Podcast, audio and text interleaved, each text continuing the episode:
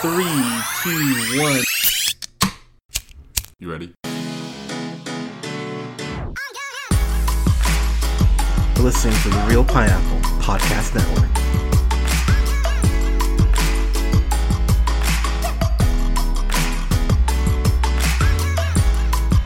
Good evening, everybody. Thank you so much for listening. This is The Reel Pineapple.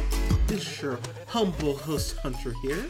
Hope you guys are having a great into your weekend. So, I've got a review here for the uh, new film Becky, which is directed by uh, Jonathan uh, Milott and uh, Cary uh, Murnion, is what I'm going to go with. So, uh, Jonathan Milott, he went ahead and uh, directed this movie. Uh, I think it's a show, actually. Pardon no, movie. This movie called Cooties, and directed this movie called uh, Bushwick. Uh, neither of which I have seen. Uh, same thing with uh, Cary uh, Murnion. And then as far as the uh, writer or writers on the film, it's a Nick uh, Nick Morris and uh, Ruckus Skye are the primary writers, and it looks like both of them really not a lot of uh, not a lot of writing uh, in uh, between the two of them. So uh, here's what I'll say. I'm a big fan of Lulu Wilson. Uh, Lulu Wilson, you've seen her in uh, Sharp Objects, uh, Ouija, Origin to Evil, and what I remember for her from. I didn't watch a lot of it because I'm a big old scaredy cat. The the Netflix original series, The Haunting of Hill House. She was great on there. Um, she plays Becky here, and I gotta say, I think this young woman, she could be Florence Pugh on that level. I think she's to be an incredible character actress in maybe five, six years. I think she's got something. So she plays Becky, uh, the titular character, and she is going through this experience with where her mom died. They don't say of what. It's heavily implied it's cancer, some sort of disease in that in that vein. So she's lost her mom, and she's going ahead and living with her dad, Jeff, played by Joel McHale. And I will be the first to admit, the moment I saw that the character's name was Jeff, I just went, "Oh, so Jeff from Community is in this movie," and she uh, she and him are not getting along. Uh, it's been about a year since the mom, since her um, his wife and her mom have passed, and Jeff is at that point where he's like, "Well, I want to go ahead and you know get back out there," and I think that will be a complaint for some people. Some people will say, "Oh, it's only been a year since his wife died. You're already getting back out there dating." Um, like you know, how dare you? So I will say, being completely blunt and honest, as I always am on this podcast, um, my mom waited, I want to say, about a year and a half till she started, um, till she ended up getting remarried to uh, my wonderful dad, Byron. I think that Becky comes off really harsh here. And I understand that she's a 13 year old girl and she's going through hormones and all that shit. I completely understand that. But there's a point where she just like yells at her dad and goes like you didn't care about mom at all. And it's like come on girl. Like you gotta you gotta ease up a little bit.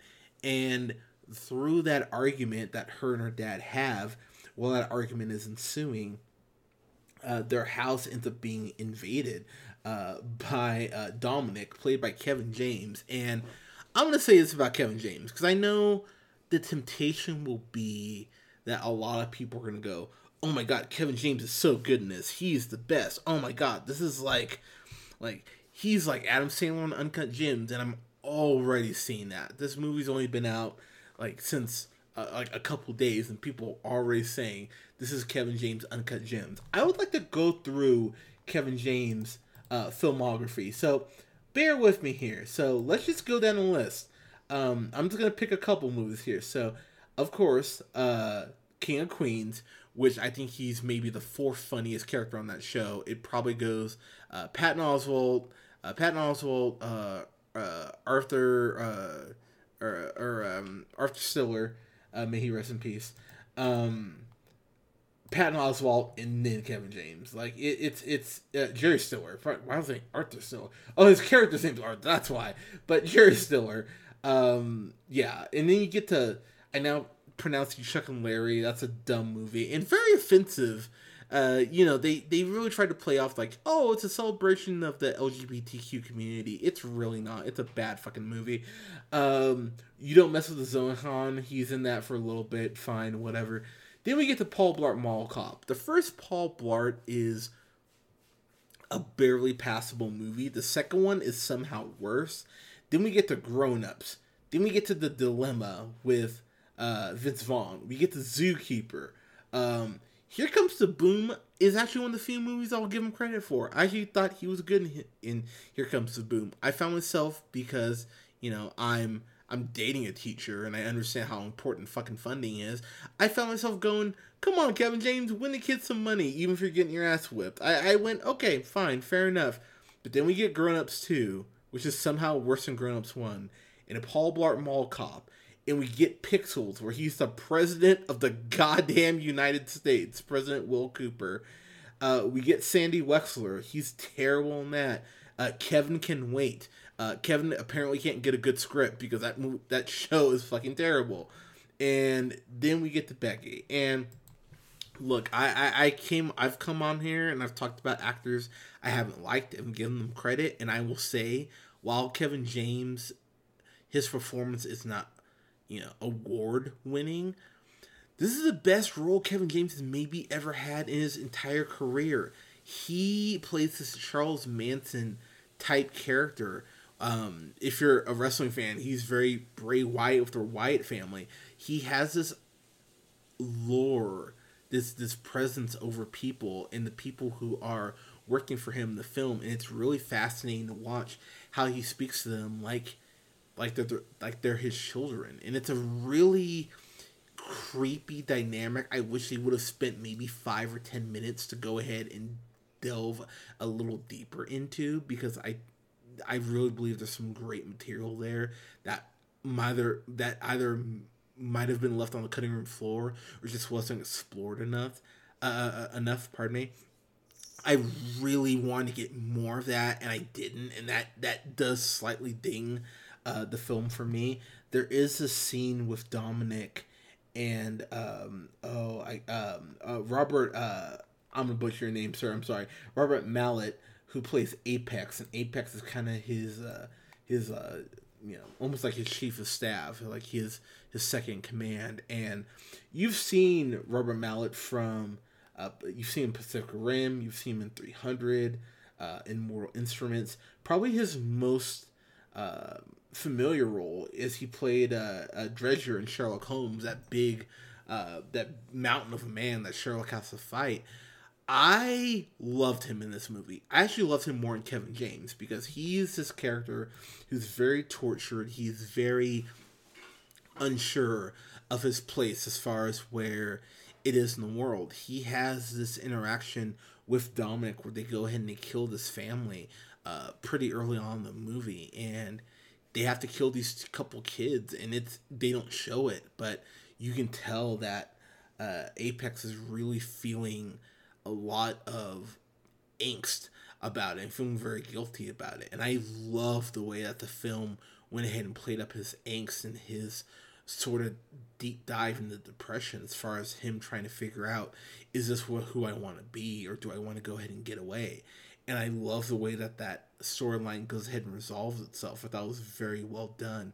One thing I also love about this is that while I'm to go ahead and stay away from spoilers, you can probably figure out what happens to a uh, a couple uh, certain characters in the film, and I'll leave it at that. Um, Becky herself, yes, she is a bitchy thirteen year old, and and I, I that is something that just did irk me, but I love the way that you see Becky's descent into what she needs to be to survive. Uh, I, I might have used this comparison before. It's very reminiscent of the Tomb Raider uh, reboot, uh, the first game, where Laura Croft is getting sexually assaulted. She's about to be raped, and she goes ahead and shoots this guy point blank range with a shotgun and starts crying. Becky is forced into these very dire, dark circumstances because of the situation, the home invasion that her and her family go through.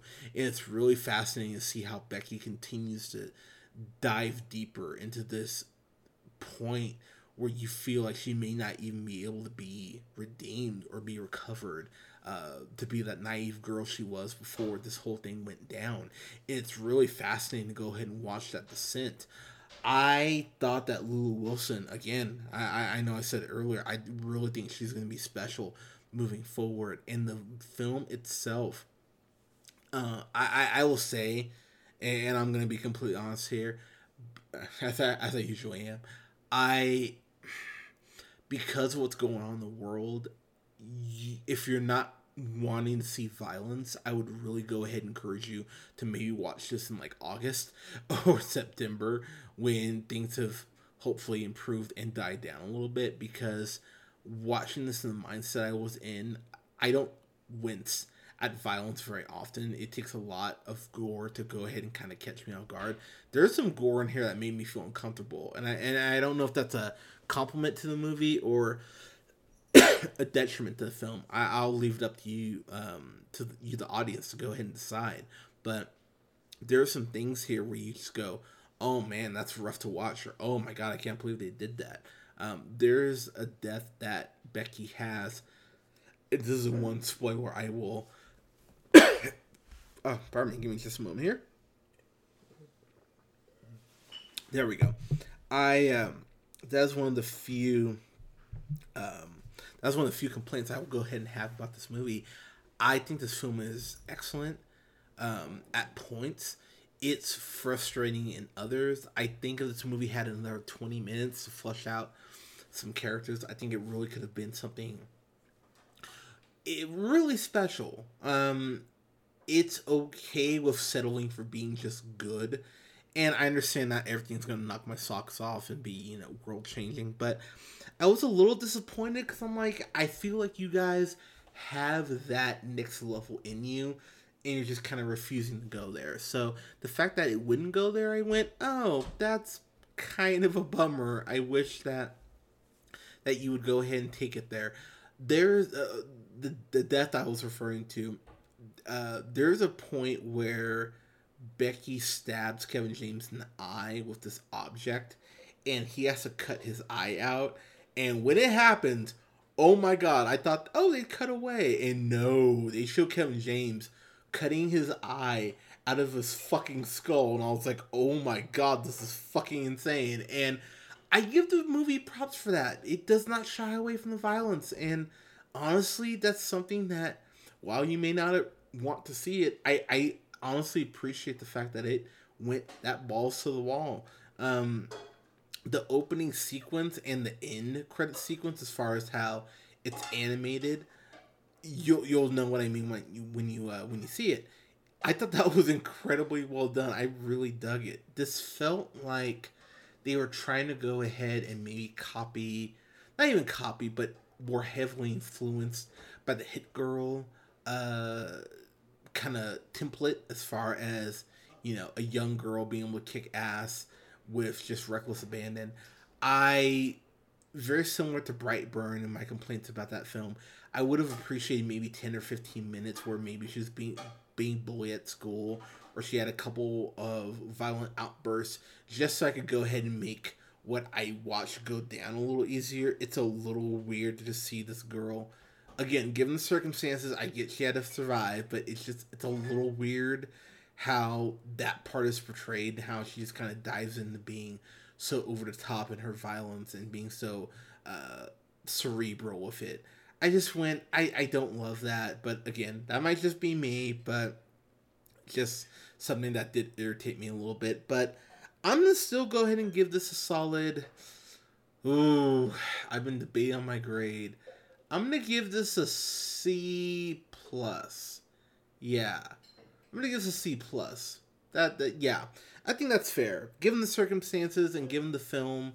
Not even the circumstances, but just given what I got in the script and given what I what I watched. I I think this is a maybe a rewrite away from being a great to a potential top 10 film. It, it's a bummer it didn't get there, but I still enjoyed it. So, guys, Becky, what did you think? Let us know what you thought in the comments below. Go ahead and like us on Facebook at The Reel Pineapple. That's R E E L Pineapple.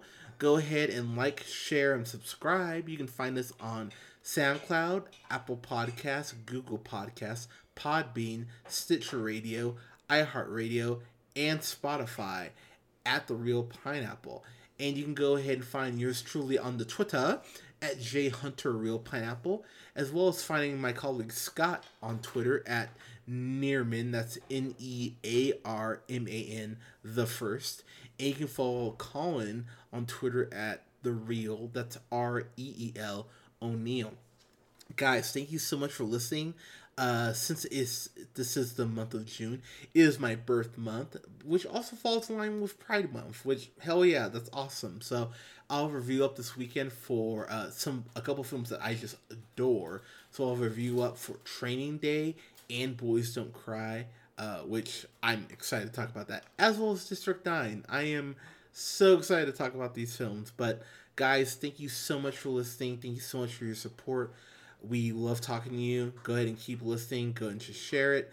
And uh, please stay safe out there. We will talk to you soon. Take care.